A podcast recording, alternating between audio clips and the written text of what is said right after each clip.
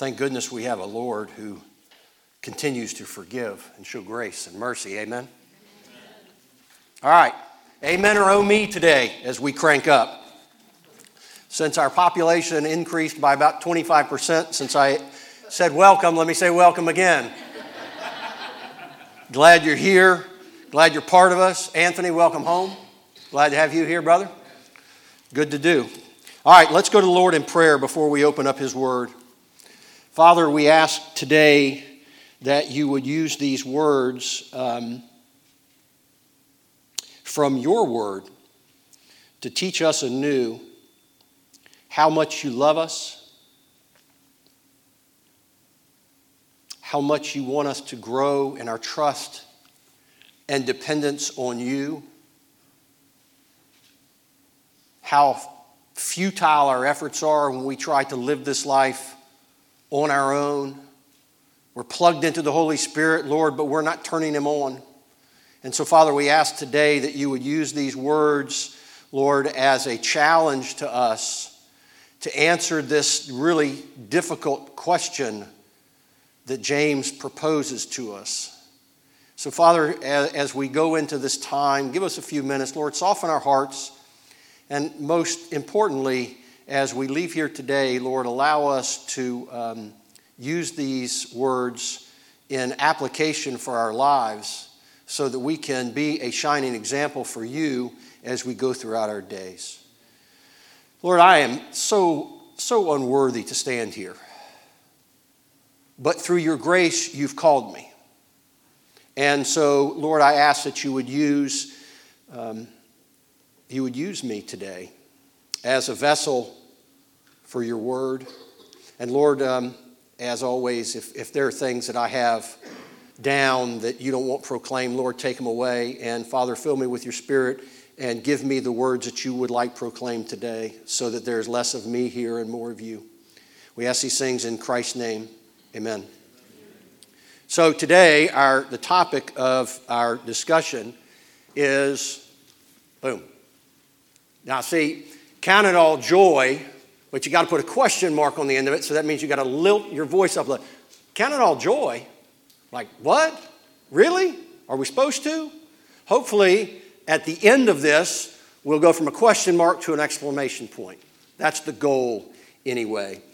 So let's get a little understanding of where we are. Our text is going to be in James chapter 1, verses 1 through 8. But who is James? So, James is the half brother of Jesus. Uh, not James the apostle, but James the half brother of Jesus. And we know a couple of things about him. Number one is, like all of Jesus' other brothers, they rejected him as Messiah when he was on the earth. Holly, can I have um, John 7 5? Sorry, I got her confused. So, what's happening in, in, in John chapter 7 is Jesus is at home. His brothers are, his family, they're getting ready to go to a big festival or feast in Jerusalem. And his brothers basically mock him and say, Aren't you going to go up and show off a little bit? I'm paraphrasing, but that's what they meant. And this verse tells us in John 7 5, for not even his own brothers, those that had grown up with him, and he's eh, believed in him, they did not believe he was the Messiah that he was the Son of God. And what's interesting is what we see in what we learn about James just from two verses, one from there and then one from Galatians 2 9, is that James went from being a non believer to somebody who was on fire for the Lord. So what it says in Galatians 2 9 is, and recognizing the grace, this is Paul talking, that has been given to me, James and Cephas, or Peter and John. So that's James, Jesus' half brother, not James as in James and John, sons of thunder, who were uh, re- reputed to be pillars, gave to me and Barnabas the right hand of fellowship so that we might go to the Gentiles and they to the circumcised. So, they're going to go to the Gentiles and they're going to go to the Jews. But what's saying is so, in this period of time between when Paul is writing the letter to Galatians and when Jesus had gone to the cross and then ascended, James got saved. And not only had he been saved, he was known in Jerusalem. And if you go and you read Acts about the Jerusalem Council, he was a pillar in the church. In other words, he was known as a man of faith. So you see a great conversion, someone who mocked Jesus to someone who was a pillar of faith. And what that should tell us is that it doesn't matter what our background is, it doesn't matter what the background is of some of your friends or your family, Jesus can change their lives. Because he changed James' life, right? He changed my life. And so he can change anyone's life. So as we start into that, you know, again, James wasn't running around saying, look at me, look at me, look at me, but it's a great way for people to see who James is because what we're going to talk about here in these first eight verses of chapter one is really a lot about what James was all about and, and, and, what he meant to those that were around him. So let's read our text, which is James 1 1 through 8. It says, James, a bondservant of God and the Lord Jesus Christ to the 12 tribes who are dispersed abroad, greetings. This is it. Consider it all joy, my brethren, when you encounter various trials, knowing that the testing of your faith, knowing the testing of your faith produces endurance, and let endurance have its perfect result, so that you may be perfect and complete, lacking in nothing. But if you do lack any wisdom, let him ask of God who gives generously and without reproach, and it will be given to him. But he must ask in faith without doubting, for the one who doubts is like the surf of the sea, driven and tossed by the wind. For that man ought not to expect that he will receive anything from the Lord, being a double minded man, unstable in all of his ways. They took the clock down, so I need to get my clock. Y'all don't want to be here till four, do you?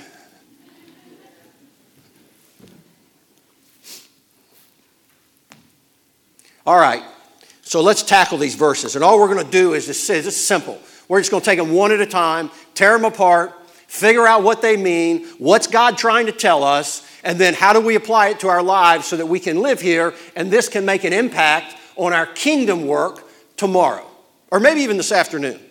So, verse 1 it's interesting because when you look at verse 1 the, this is a verse the, oftentimes these intro verses are so easy just to gloss right past them and read but yet there's meaning there otherwise the holy spirit wouldn't have put them in. So look what he says. He says james a bondservant of god and the lord jesus to the 12 tribes who were dispersed abroad. Greetings. So look at the first thing bondservant. What is that? Greek is doulos means slave. So james says i was a I was an unbeliever. I mocked the Lord, right, which he did. And now he says, I, am a, I have voluntarily put myself in as a slave, as a doulos to the Lord Jesus Christ. I'm a slave. So, what is a slave? Let's look at three things. a slave implies absolute obedience. Slaves don't get to go, you know, I don't really think I want to do that today. No, absolute obedience, absolute humility, which means that they're looking up and saying the master's always right. And then, thirdly, absolute loyalty. So the question, you just look at one real word James, a bondservant of God and Jesus Christ. Are you a doulos? Are you a slave? Are you sold out? Is, is, is God's priority in your life first and foremost every day? Should it be? I think so. So the question you have to ask yourself is what got to James to get him to be able to say, I'm a slave to Jesus? Can we get that same thing? Where did that come from? Was it humility? I think it had to have been because he had to humble himself before his brother, right? Who, had, who he had been mocking. And I would uh, infer to you that if in John 7 he mocked Jesus, that wasn't the first time and probably wasn't the last that he did. So he continued to mock Jesus. And then he humbled himself. So I think what that really says is what James has done is he realizes who he was and now who he is and what happened during that transition to get him there. Now, interestingly, you go to the next, next clause in that, in, that, in that verse. It says he's writing to the 12 tribes who are dispersed abroad.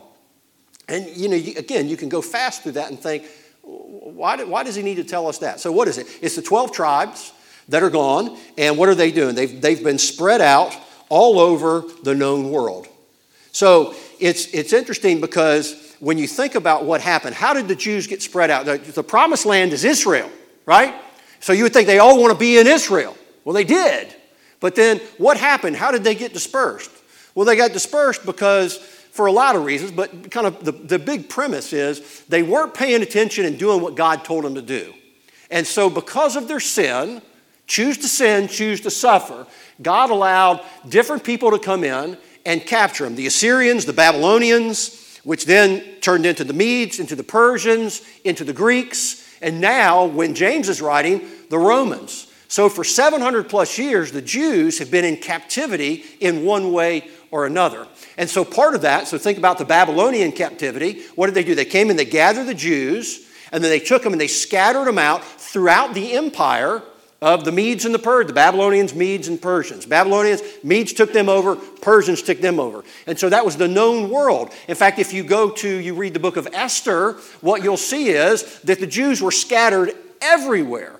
Well, if you think about why were they scattered, it, if, if I think about it and I put and I think about it in a worldly perspective, from a flesh perspective, why would God allow His people to get out of the promised land to get scattered all over the world? It doesn't seem logical to me. But at the same time, when we look down and we read through this, what do we, what do we understand? If you go and you look at Paul's missionary journeys, what did he do every time he went to a new city? Spread throughout wherever he was traveling. He went to the synagogue.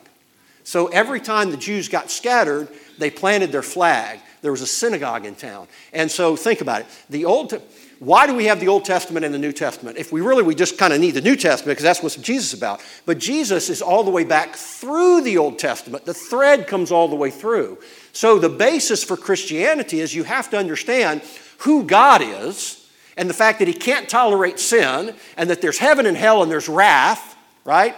And there's, and there's, there's righteousness well, you got to understand that from the Old Testament to understand why do I need a Savior? Why did it have to be a blood sacrifice? Well, that takes us all the way back to the Old Testament. See where I'm going with this? So that now the Jews, when they go uh, scattered about, which wasn't their choice, by the way, but they planted their flag, they put their synagogues in, so then when Paul went in, he could preach to the Jews and he could potentially get converts there. So think about it. Paul was, Paul's mission really was to take the word to the Gentiles, right? Because remember, Paul was a hater. And so he said, God said, You're going to take my word to the Gentiles. But by taking these towns that already had synagogues in them, you could put Jewish converts in who could then help the, help the Gentiles who had no background from the Old Testament, which, by the way, they had the Old Testament then. It was called the Oracles of God which are the history books and the prophetic books and the um, uh, and, and psalms and proverbs. So all of those are there so they could teach that through. It's important that you go all the way back. Why do you remember the, the story of jesus on the road to emmaus? After he had died and, and rose for, again he comes along these two guys they're walking from jerusalem to emmaus and he comes alongside. They don't know who he is and they say, Well, don't you know all the bad things that have happened? This guy, Jesus, we thought he was a Savior, and now they've killed him. And what did Jesus do? He walked them through, as he did, the walk to Emmaus. He walked, oh, that's your shirt. I like that. Very good, Anthony. Uh, he walked them all the way through the Old Testament to show himself to these Jews. And at the end, they went, Wow, we get it. We get it. Understand. So, do you see what I see in this? When I see in this just this little half verse to the 12 tribes dispersed abroad is I see the sovereignty of God. See, God has the big picture involved. So the small picture would be I'm a Jew in, in Jerusalem. The Babylonians have come and attacked us, and they're dragging me like Daniel, dragged off to Babylon. Doesn't seem like a good story to me. Doesn't, wouldn't be the way I would have written it. But God wrote it that way so he could disperse his people so that he could then do what? Because remember, God no longer dwells, after Jesus came out of the grave, he no longer dwells in the temple in Jerusalem. Doesn't need to do that anymore. Because what? He dwells in our hearts. Do you see the difference? He doesn't need Jerusalem anymore. He knew he didn't need the temple anymore. Therefore, he scattered his people so that the, this, the message of salvation could go to all the folks in the world. You see the sovereignty of God? If you don't understand the sovereignty of God, these verses will not make sense to you because they're supernatural. That's what they're about. So let's look at it, let's look at a little bit let's look at a little bit more of this as we go through. Now, when you think of the sovereignty of God, the sovereignty of God, that came out of the trials. So you see the trials that the Jews went through? They got scattered abroad. Now, some of it was their own doing, right? Because they chose not to follow what God said. But he used those trials to get his sovereign plan to bring everything together and make it work properly. That's what God is all about. And so, what does that tell you and me? It tells us that he holds it all together. Nothing happens without his knowledge, and plan, his plan is perfect. And that means that his plan for you and his plan for me is perfect, even when I don't see it because I'm in the midst of a trial. That's where James is going with this. Don't miss it. That's where he's going with this. And he wants us to see the sovereignty. So we have to see his providence as we study these passages regarding trials. So you've got to look big picture about who God is. And sometimes what that requires us to do is to look backwards. And what I mean by looking backwards is you got to look back sometimes and go, wow, I remember that. I didn't understand it. And in the rearview mirror, I can see God's hands all over it, right? But you can't get that until it's behind you and you can see it there. It's hard to see it when it's right in front of you. So what James says is through the through the power of the Holy Spirit is, I know how challenging that is, even though they didn't have rear view mirrors back then, they would just look back. Come on, somebody. Golly. Whew. All right, y'all, you know, God does have a sense of humor. Which is why I'm here. Amen? All right.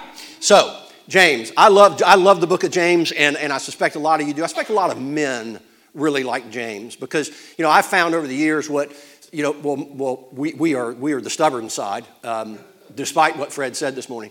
Um, we're the stubborn ones, but oftentimes, you know, men need somebody in their face right? They need somebody, they don't need, hey, you know, I'm not really sure that that's really good behavior.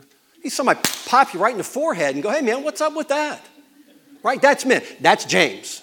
That's what I love about him. He's all about practical application. In fact, you can write at the beginning of the book of James, get her done. Because that's what James all about. Get her done. I don't want to hear you talk about a bunch of stuff. I want to see you doing stuff. I'll show you my faith by my actions. Isn't that what he says? I'll show it to you. That's the whole key. You know, James is, this is what I like to think about James.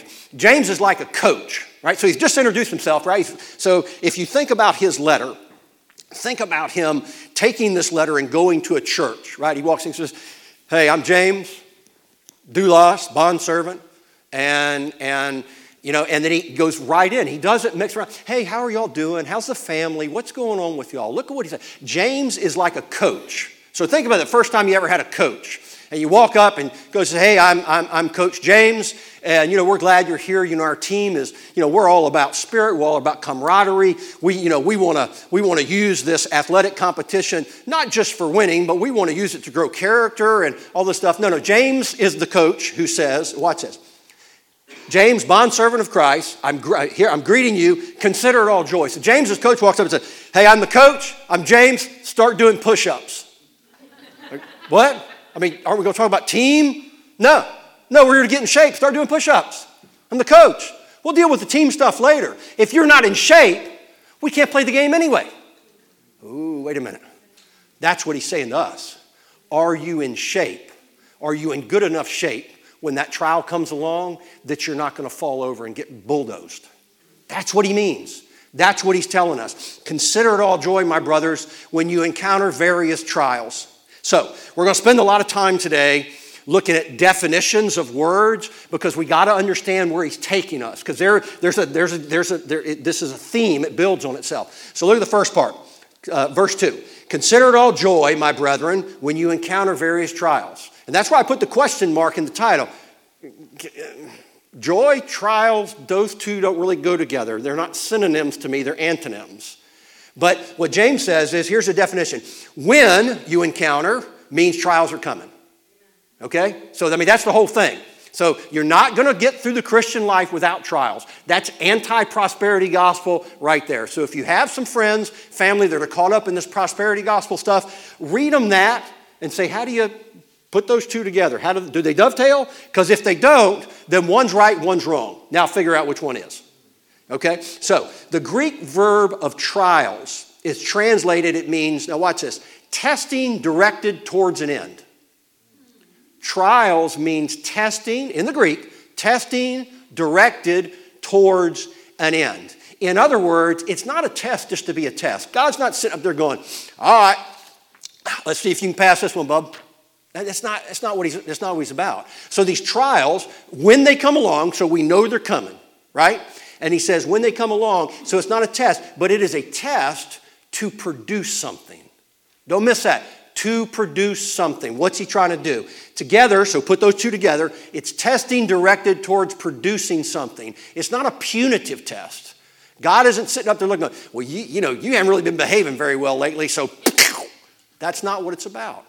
It's a, he's allowing things to come into our lives, and hopefully we'll see this. And his goal is simplistic drive us to him, drive us away from ourselves and to him. Now, look what it says again consider it all joy. Now, again, sometimes the English in this, because it depends on what you, what pops in your brain when you think the word consider. Now, consider may be, well, do I want the hamburger or chicken for lunch? Okay? I got to consider, I got two, uh, it's not really that way. What it really means, I think sometimes a better definition of it would be, at least for me, is evaluate. Watch this. Evaluate joy, my brothers, when you encounter various trials. Oh, you know what evaluate to me means I got work to do. So if I got to evaluate it, it means I got to lay the problem out, right? And I got to start evaluating what's this all about. So in other words, it's going to take thinking, it's going to take time in God's Word. It's going to take time in prayer. And it may take us being with our brothers and sisters in Christ because we know we can't get through this trial alone. That's why we're called a family of God. That's why we come together. We know each other. We should, right? And, and we know, we talked about that this morning. You know, when, when, when our hearts break because our brothers and sisters in Christ's hearts are breaking, right? That's what that's all about. Um, when we do that, Pray for Carolyn Frost. She's still in the hospital, right? Pray for Gary. He wants to get her home. So we need to remember keep Carolyn on your prayers today, right? Because Sunday morning, you think she'd rather be here or where she is? She'd rather be here. But she's going through a trial right now. So, back to the providence of God. Now, watch this. When God allows various trials in our lives, we need to evaluate the trial with joy, knowing that is a plan through it to produce growth in our spiritual life. That's the first thing you want to do. You want to evaluate, say, okay, here's the trial. Hmm, don't really want this trial, but it's here. Can't do anything about it. So what am I going to do? I got to get proactive. I got to do something about it. I can't just sit back. I can't crawl into a fetal position. Well, you can, but it's not going to accomplish anything. So what we do is we look at, we evaluate the trial. I'm going to evaluate the trial with joy. Lord, I don't understand this and I'm going to do my best, and we're going to teach you how to turn this from maybe tragedy might be, might be a strong word, but turn it into joy. Because does anybody like trials? No? Okay, all right, just making sure. Um, so it is to produce growth in your spiritual life. Nothing else, by the way. So maybe the answer is not going to be the answer you want, but it's the answer God knows you need in order to produce spiritual growth. So, verse 3 just blocking and tackling here, people. Knowing, okay, so we're going to say, we, we encounter the trials, we know we will. Then verse 3 says, knowing that the testing of your faith produces endurance. Okay? What's that mean? What's that mean? I'll give you an idea. Knowing, knowing what? Knowing two things. So the first thing, and it kind of dovetails in where Conrad did his series on the question why. But here's what we need to know. Knowing that, so I'm so there was a scripture says I'm supposed to trials come along, I'm supposed to know something that's going to produce joy. Follow it? What? Knowing means two things. Number one, that God is sovereign over every trial. Never forget that. God has not forgotten about you. He hadn't allowed something to happen in your life just because He wasn't paying attention. He was asleep at the switch. Okay. Secondly, um, that the trial is to build your endurance. Now, let me give you a better definition of endurance spiritual toughness. Spiritual toughness. That's what endurance is. So put it together. Count it all joy when you do encounter trials, because you will, knowing that the trial or the testing of your faith, the trial, will produce spiritual toughness. Why do we need to be spiritually tough? Because it's a tough world. And things are not going to always go the way we want them to go. The, the uh, NLT translates the verse this way, and I really like it. It says, When your faith is tested, your endurance has a chance to grow. Your spiritual toughness has a chance to grow, right? You can't get calluses on your hands thinking about using a shovel. Let it sink in, right? You can't get calluses on your hands thinking about using a shovel. You can't get spiritually tough when things are good. Just because, eh, you know, I think I'll think, you know, I think this week I'm gonna get spiritually tough. Okay, well, I mean, how hard is that going to be? I mean, what are you going to do? What challenges are you going to put in front of you to really get spiritually tough? You know, you put a challenge that would probably be a three on a scale of 10. God says, no, no, man, here, take a 10 trial. Let's see how we get through that. Right? I mean, it's kind of like working out. If you work out by yourself, are you really going to push hard? But if you work out with somebody else who's going, one more, right? You push it again. That's what it's doing. It produces endurance or spiritual toughness. It implies, what that verse implies, is that without trials, you can't get spiritually tough. That's what it means.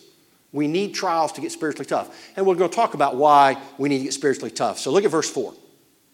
And let endurance or let spiritual toughness have its perfect result so that you may be perfect and complete, lacking nothing.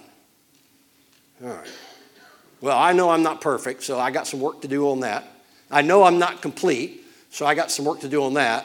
So as long as I say I'm not perfect and I'm not complete, then God still has work to do on me, and He's got to make me spiritually tough. And the best way for Him to do that is through trials. We want to think the best way to do it is if you just make everything in my life perfect. But that's not what, that's not what God is about. And let, or so let, is submission to the challenge. So read it again. Watch this. And let, or so let, so let spiritual toughness so let yourself be submitted to the challenge of spiritual toughness or spiritual growth. That's what he's doing. He's trying to make it that way. Look at a couple of examples. Paul in uh, 2 Corinthians 12. And you know what happened, right? Paul had this vision and he said, I don't know if I really went, I'm paraphrasing, I don't know if I really went to heaven or if I just had a vision of heaven, but because of the unsurpassing things I saw, my head could get really swelled and I probably wouldn't be very good for the kingdom. So look what happened. 2 Corinthians 12, 7 through 9 says, Because of the extraordinary greatness of the revelation, what he saw in heaven, for this reason, to keep me from exalting myself, there was given to me a thorn in the flesh, a messenger of Satan to torment me, to keep me from exalting myself. Concerning this, concerning this trial, concerning this thorn, you can call it trial, what did he do? He said, I pleaded with the Lord three times that he might take it from me. And what, God, what did God say? God said, My grace is sufficient for you, my power is perfected in you, in your weakness. Most gladly, this is Paul now talking again, therefore I will rather boast about my weakness so that the power of Christ may dwell in me. You see what happened? He got the trial. He said, Take the trial away. And God said, again paraphrasing, God said, Nope, not taking the trial away, because I need you spiritually tough. And I need you focused on the mission, not focused on the revelation that you saw. And so that's a difference there. Job had the same thing, right? Job 1 21 says, Naked I came, right, from my mother's womb, and naked I shall return. Now remember, this is after he lost everything. Right after he lost everything. He lost his family, he lost his money, he lost his house, he lost everything. And what did, and what he say? Naked I came from my mother's womb, naked I'll go back. Now, what's, what's the best part, right? In other words, hey man, I got here, I got this trial, nobody ever promised me anything. Blessed be the name of the Lord. What that means is in our trials, we got to count it our joy by saying, God, you're sovereign. I know you're in charge. I know you got a plan for this. I don't see it now, but you know what? I look forward because when I get through it, I'm going to be spiritually tough. So when the next thing comes along, it won't even bother me. I'm like, another minor trial, here we go. Bring it on. So, why do we need spiritual toughness? We need it to be perfect and complete. Why do we need perfect and complete? In order to accomplish God's will for our lives, right? In our mission for Him. Now, watch, I said for our lives, not for in our lives. And I think there's a difference. That's why we're here. We're here from kingdom work. So he's got to toughen us up so he can use us for kingdom work. So we won't get discouraged when difficult, uh, uh, difficult challenges come along. That's why he's trying, he's toughing us up for a reason. It's not just to say, hey, we're tough. It's not like getting a badge. Hey, I got the tough badge. No, it's not for that. It's so that he can use us for the kingdom things that he wants us to do. Right? I talk about it when we study 1 Corinthians, right? Because are we doing kingdom things, not temporal things? Are we so hung up on gold, silver, precious jewels, right? Versus wood, hay, stubble. You see, the, the wood, hay, stubble is all the stuff we're so hung up on here. And so God will look down and say, hey, man, you're too, hung, you're too hung up on stuff here. I need you focused on, that's wood, hay, stubble. It's going to burn up. I need you focused on God things, on kingdom things. So just let this trial slide in, okay? Because I need you to depend on me. Not to punish you, but so that you grow in dependence on me. That's what, that's what Paul did when he says that. Because of the things I saw, I asked him to take the thorn away, and God said, Hey, my grace is sufficient for you. And you know he did? He acknowledged, he said, It is, and in my weakness I will boast. That I have no ability to do this for ourselves. 2 Timothy 3 16 and 17. Conrad preached out of this last week on 16. But you know, 17 is, to me is, is such a great verse because it says, All scriptures God breathed Theopneustos, God breathed, right? And it is beneficial for teaching, rebuke, correction, training and righteousness. So, but just to do that, if you just take 16, it's like, oh, this is great. All scripture is God breathed, and it's going to use, it's going to teach me, and it's going to reproof me, and it's going to show me, so I'll be all trained up in righteousness. So I have my righteousness bag. No. Why?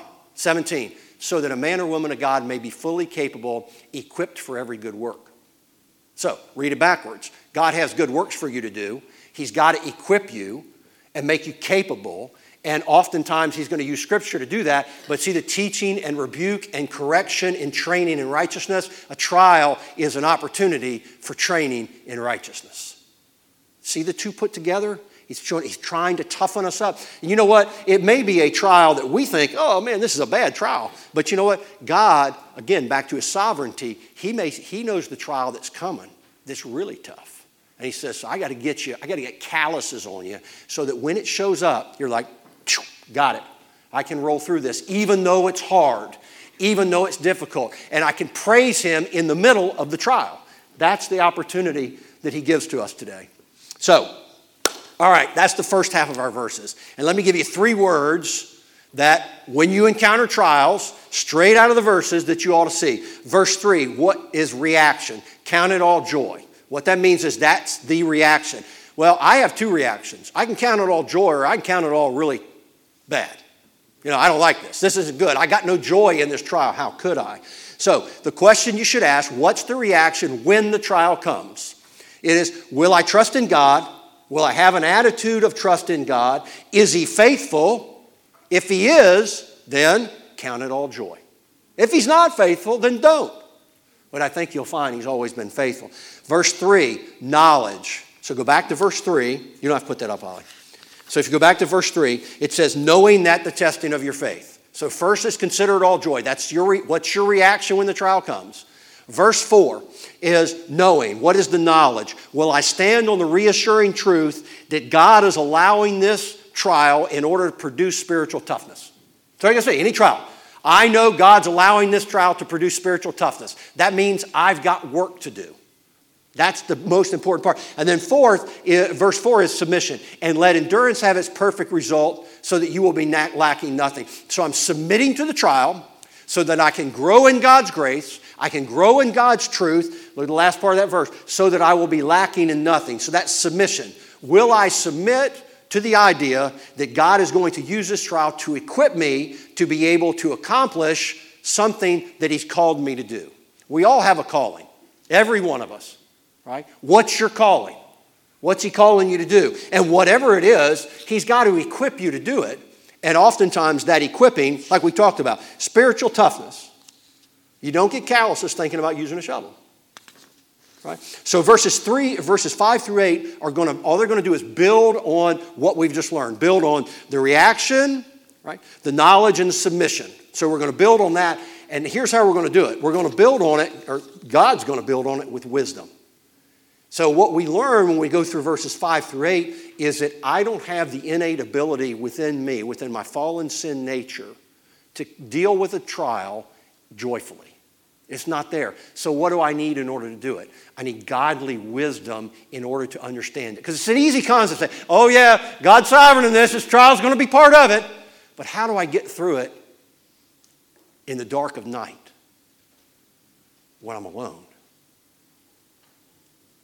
and I'm not putting on a face for you. That's what he's talking about.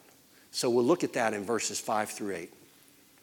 So let's read them again just so we'll come back to them. But if you lack wisdom, and again, look in your Bibles. But if you lack wisdom, all right, here's what that means. If you lack wisdom, to count it all joy when a trial comes along. You see, 5 through 8 is going to build on 1 through 4. So that's what he means there.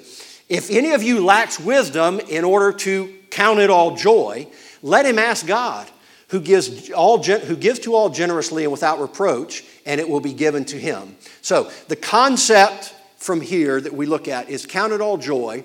We're going to expand on these three words. The concepts alone shows us that, again, that we don't have the ability to count it all joy in our fallen nature because, right, when something goes wrong for you, are you always jumping up and down about it? Woo, this is great. No, we're just the opposite of it, right? When things are going wrong, it's like, why does this have to happen to me? Uh oh, that's the old pride meter kicking up. This ain't fair. Pride. It should be happening to somebody else, right? It's kind of like when the hurricanes are coming here and you're praying that it goes and hits Louisiana. I mean, just take it somewhere else, God. In other words, let it hit those people in Charleston. I don't like them anyway. Same concept when we look at it that way.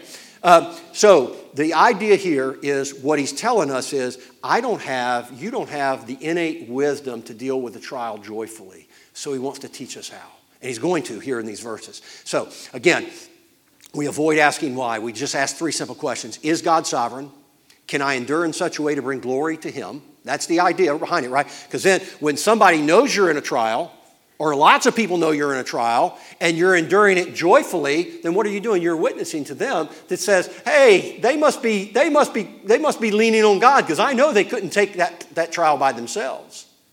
Right? And then am I willing to look? Now here's another one that's tough, right? This is like David when he says in Psalms, you search my heart, Lord, and show me the sins. That's an ugly prayer, right? Because, you know, I mean, I'm most like, hey, man, I'm just going to gloss over most of these. And so, am I willing to look for the area of spiritual growth that God wants to show me? It's a great opportunity. Am I willing to look for it? And sometimes that looking is going, that looking is going to come from being in God's Word. You got to be in God's Word more, not less during a trial. You got to be in prayer. You got to be leaning out on your brothers and sisters in Christ to help you endure the trial. We go through these things together. So, biblical wisdom focuses on practical living. Listen to this. Biblical wisdom focuses on practical living in obedience to God's will, even when we don't understand it.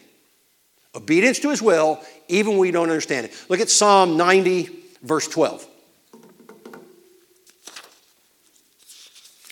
So teach us to number our days that we may present to you a heart of wisdom. In other words, number days means we don't have a lot of days in the grand scheme of things. So don't waste your days not seeking a heart for, of wisdom. So, what does that say? Well, every day I need to be seeking a heart of wisdom. I need to be seeking God's wisdom for all of the things I'm going through. And it doesn't have to just be trials, but what's God's wisdom for that situation?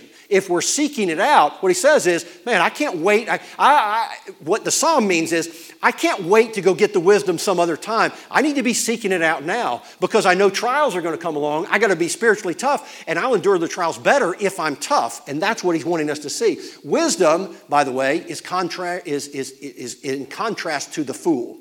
Biblically speaking, the fool is not mentally lacking, but morally lacking. There's a difference. The fool isn't mentally lacking, he's morally lacking. The fool in Proverbs is described as a morally undesirable individual who despises wisdom and discipline. Look at Romans 1 21 through 25. Oh, you got it there. Uh, so, for even though they knew God, they did not honor him or give him thanks because their futile mind, uh, because they became futile in their, in their reasonings and their senseless hearts were darkened. Claiming to be wise, they became fools. And they exchanged the glory of an incorruptible God for an image in the form of corruptible mankind, of birds and four legged animals and crawling creatures. Therefore, God gave them up to the vile impurity of the lust of their hearts, so that their bodies would be dishonored among them, for they exchanged the truth of God for falsehood and worshiped and served the creature rather than the Creator who is blessed forever. That's the mentally lacking, or that's the morally lacking fool. Doesn't mean they don't have wisdom, worldly wisdom, but they don't have godly wisdom. That's the difference between the, the wise man and the fool. So I've got to be seeking not wisdom. The reason I read that verse is because I don't need to be seeking man's wisdom, I need to be seeking God's wisdom. Because man's wisdom is so inherently flawed. And what that says is man thinks, I got it all together. And God looks down and goes, Well, if you do, then why are you worshiping the things I created instead of me who created them? That's the that's all. It's, it's simple when we look at that. It's wisdom and discipline. Wisdom begins when we acknowledge our dependence on God, and pride is the opposite because it says, I can depend on myself. Human wisdom is inherently flawed. Look at Proverbs 2 1 through 6. My son, if you will receive my words and treasure my commandments within you, make your ear attentive to wisdom. Incline your heart to understanding. For if you cry out for insight and raise your voice for understanding, if you seek her as silver, seek wisdom as silver, and search for her as hidden treasures, then you will understand the fear of the Lord and discover the knowledge of God, for the Lord gives wisdom. From his mouth came come knowledge and understanding. So we need to be seeking godly wisdom, not human wisdom. The root word, interesting, the root word for wisdom here is, and it's a Hebrew word, and I'll butcher it in the pronunciation, uh, uh, the pronunciation is chalkam. And what it means, it's an adjective, and it means a learned skill. So wisdom is, in, the, in that Old Testament context, is a learned skill. It's an adjective. So, what does that mean? If he's saying about if I'm supposed to seek her, seek wisdom as a learned skill, that means I don't know it. That means I have only got worldly wisdom, so I need to seek godly wisdom. In fact, what it, what it means there, when, when we look at that Old Testament, is that the, it was applied to a skillful craftsman who was constantly learning and applying wisdom to every situation applying God's wisdom to every situation. So we have to humble ourselves and acknowledge that we don't know what we need to live joyfully in trials. See, it all comes back to that first thing count it all joy. We don't know how to live joyfully in trials, but through God's wisdom and through His understanding. Look what it says. Then you will understand the fear of the Lord and discover the knowledge of God. For the Lord gives wisdom when we seek it right? So if we have a trial come along and we're in the corner and we're in the fetal position, right? We're not seeking God's wisdom in that situation. So, and we come back to this word endurance because that's part of it. Build spiritual toughness is endurance. See, when I think of endurance, I think of gutting it out, right? Gutting it out. My wife Megan used to run a lot of marathons, and she always said, you know, she get to mile 17 and hit the wall. So what did she do? She gutted it out through the end of the race. That's gutting it out. That's the way I tend to think of endurance. Biblically, that's wrong. It's wrong, complete wrong thinking, biblically. Let me, let me, let me, uh, let me give that. Endurance, we read this earlier, is an effort required to gain God's wisdom. I'll get spiritually tough by gaining God's wisdom by enduring through the trial with joy. 1 Corinthians 1 18 through 24 says this For the word of the cross is foolishness to those who are perishing, but to us who are saved it is the power of God. For it is written that I will destroy the wisdom of the wise. Some will destroy this worldly wisdom, right? And the understanding of those who have understanding I will confound. Where is the wise person? Where is the scribe? Where is the debater of the age? Has God not made foolish the wisdom of the world? For since the wisdom of God and the world through its wisdom did not come to know God, but were pleased through foolishness of the message preached to save those who believe. Last part. For indeed, Jews ask for signs, Greeks search for wisdom, but we preach Christ crucified. To Jews, a stumbling block, to Gentiles, foolishness, but to those who are called, both Jews and Greeks, It is uh, Christ is the power of God and the wisdom of God. So he goes in verse 5 If any of you lacks wisdom, ask God. Wisdom here is the wisdom that you can endure the trials so God can perfect your faith. And to perfect our faith, and it says he'll give generously, right? He will give generously to those who seek him in it. So how do we get how does he give generously wisdom to us? It comes through the study and meditation on God's word and prayer. That's where it's going to come from. It can't come from any other way, although it can come through people that can help us in that. But what we want to be careful of is we don't want to get caught up in worldly wisdom, right? Getting wisdom from the world. We want wisdom and advice from God.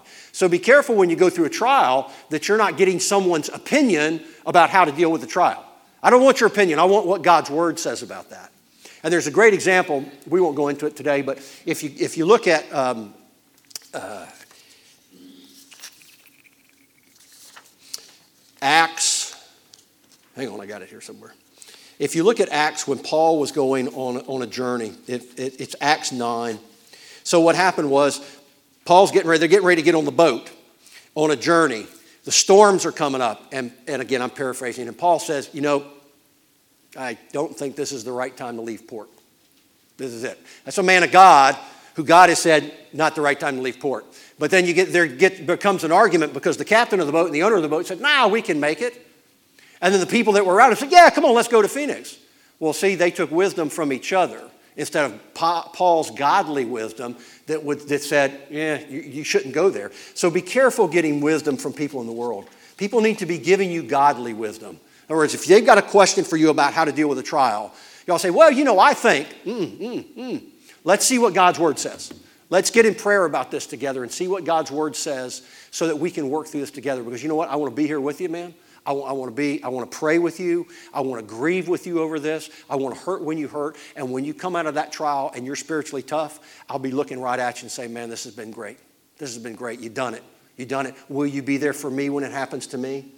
So, how does God impart wisdom on us? Through His Spirit and through His Word. Remember that wisdom, that the wisdom we seek, has to do with knowing how to apply biblical truth to life situation. That's the wisdom you want. How do I apply biblical truth to life's situations, right? Because he says, if you don't, here's the, here's the but in verse 6. But he must ask in faith. So there's a condition. If I lack wisdom, ask God, but I have to ask in, in faith without doubting, for the one who doubts is like the surf of the sea, driven and tossed by the wind. That's what we don't want. It's not a prosperity gospel, but it's saying if you do, don't doubt. In other words, I'm not going to doubt that through this trial, God will make me spiritually tough and He'll give me spiritual wisdom to come out the other side to say, you know what, I trust you more. That's what He's getting us to do. Lean on Him. Trials are meant to drive us to God, not to drive us away from Him. For in verse 7, He says, That man, the man, this double minded man, in verse 6, ought not to expect anything from the Lord. Who's that? The one who doubts. In other words, if I pray but I doubt God will do anything about it, then I shouldn't expect anything because I'm doubting.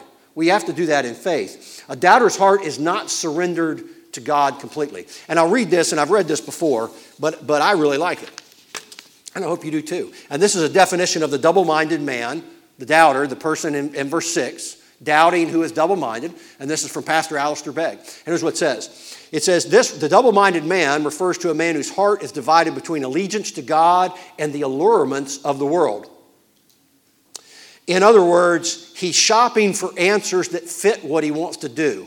If God's wisdom sounds good, he'll follow it. But if worldly wisdom sounds better or easier, then he'll follow that. James says in verse 7 that such a person will not receive anything from the Lord.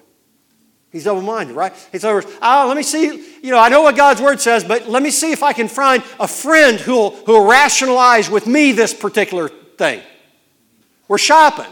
You're shopping for the right answer because you don't want God's wisdom. And if you can't find the right answer from somebody, you go, okay, yeah, I'll, I'll deal with God's way. But if I can find somebody, then I'll ignore God's way. In fact, John Bunyan in Pilgrim's Progress defined this person as Mr. Faith, Mr. Facing both ways. Mr. Facing both ways. He has a sense of what is right, but a love for what is wrong. Hmm. Got that, Randy? Randy and I have been working through that double minded man thing. It's good stuff. So, so, when does God allow His wisdom through His Spirit and His Word? Who does, he, who does He give it to? He gives it to those who seek it in faith without doubting. So, what, you know, we have to seek it in faith, and we have to believe that God's going to not necessarily answer our prayer, because our first prayer, at least mine, is always just make the thing go away. Right? Isn't that yours? Like, here's the trial. Oh, God, take this from me. Right? Isn't that what Jesus said in the garden? Lord, if there's any other God, if Father, if there's any other way, let that cup ease on down to the next person. But nevertheless, thy will be done. That's the proper perspective. Jesus taught us that. James is teaching us this too. In contrast to the doubter, God reveals his wisdom to those whose hearts are ready to obey him. I got to be ready to obey. And you know what? Go back to Paul. God, Paul, God, Paul said, Take the trial away. And God said, No. You'll endure this through my grace. You got to be prepared for the fact that the answer to the trial may be not now. Maybe not ever. Faith. We'll close with this. Just like we saw the providence of God when He allowed His people to be captured and scattered throughout the world. Um, think of Isaiah. His ways are so high above ours. And he did that in order for the, his perfect plan of salvation to be spread throughout the known world at that time. He had a bigger, he had the big picture in mind. So when it comes to our trials, even though they may be huge trials to us, God's got a big picture in mind and mostly wants us spiritual tough.